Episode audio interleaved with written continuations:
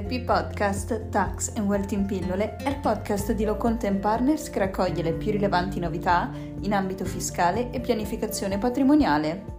Benvenuti nella puntata numero 155 dedicata al super bonus 110%.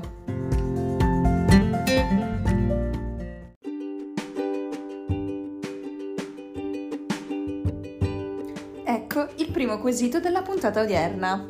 Nell'ambito di un intervento di ristrutturazione edilizia di un'unità immobiliare autonoma in possesso dei requisiti per l'accesso al superbonus, è previsto il rifacimento del cappotto termico, ma il limite di spesa di 50.000 euro previsto per beneficiare del superbonus non è sufficiente per la realizzazione dell'intervento. La parte eccedente di spesa, configurabile in concreto come isolamento termico di un'autonoma parete, è ammissibile all'agevolazione ex articolo 16 bis del TUIR, ossia con detrazione del 50% della spesa sostenuta entro il 31 dicembre 2021 nel limite di 96.000 euro? L'Agenzia delle Entrate, con la circolare numero 24 e del 2020, ha fornito chiarimenti in merito alla possibilità di cumulare più agevolazioni. A tal fine ha precisato che gli interventi trainanti ammessi al superbonus possono astrattamente rientrare anche tra quelli di riqualificazione energetica agevolabile ai sensi dell'articolo 14 del decreto legge numero 63 del 2013 oppure tra quelli di recupero del patrimonio edilizio richiamati all'articolo 16 del medesimo decreto legge numero 63 del 2013. In considerazione della possibile sovrapposizione degli ambiti oggettivi previsti dalla normativa richiamate, il contribuente potrà avvalersi, per le medesime spese, di una sola delle predette agevolazioni, rispettando gli adempimenti specificamente previsti in relazione alla stessa.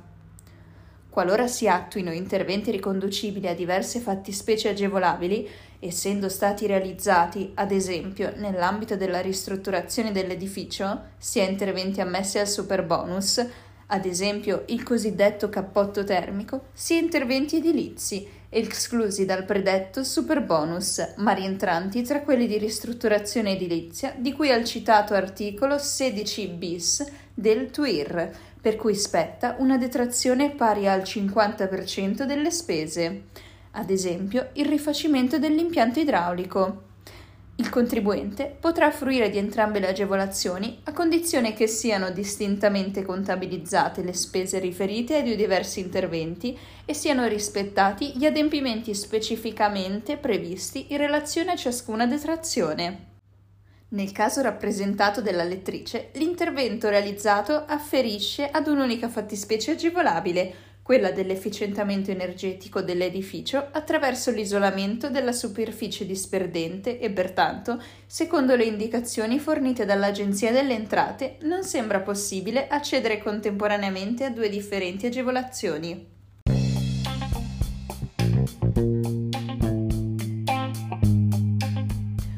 Passiamo al secondo quesito.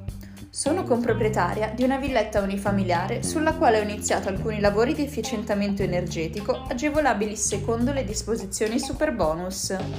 Ho sottoscritto un contratto di appalto unico per la realizzazione del cappotto termico, la sostituzione della caldaia e l'installazione di pannelli fotovoltaici.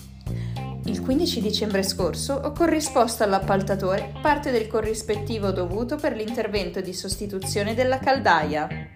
Posso optare per lo sconto in fattura in relazione alle spese diverse riguardanti la realizzazione del cappotto che sosterrò nel corso dell'anno 2021?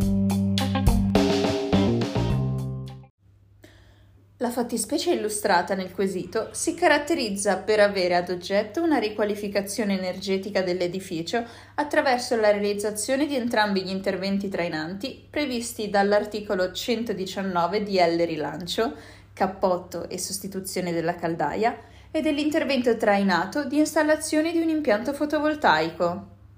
La circostanza rappresentata dalla lettrice di aver sottoscritto un contratto di appalto unico quindi nei confronti di un solo appaltatore incaricato nella realizzazione di lavori diversi, non esclude che per alcuni interventi si opti per il sostenimento del costo e l'utilizzo diretto della detrazione spettante in sede di dichiarazione dei redditi e per altri si decida di avvalersi dell'opzione sconto in fattura.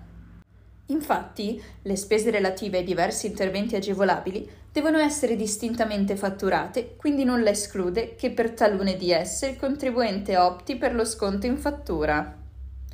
Ovviamente, nel caso in cui tale modalità di fruizione del beneficio non sia stata concordata con l'appaltatore al momento della sottoscrizione del contratto di appalto, sarà necessario pattuirla espressamente, anche con modifica e o integrazione del contratto sottoscritto. Bene, la puntata odierna termina qui. Vi aspettiamo mercoledì, sempre alla stessa ora, con una nuova puntata di LP Podcast. Lo studio Lo Content Partners vi augura una buona serata.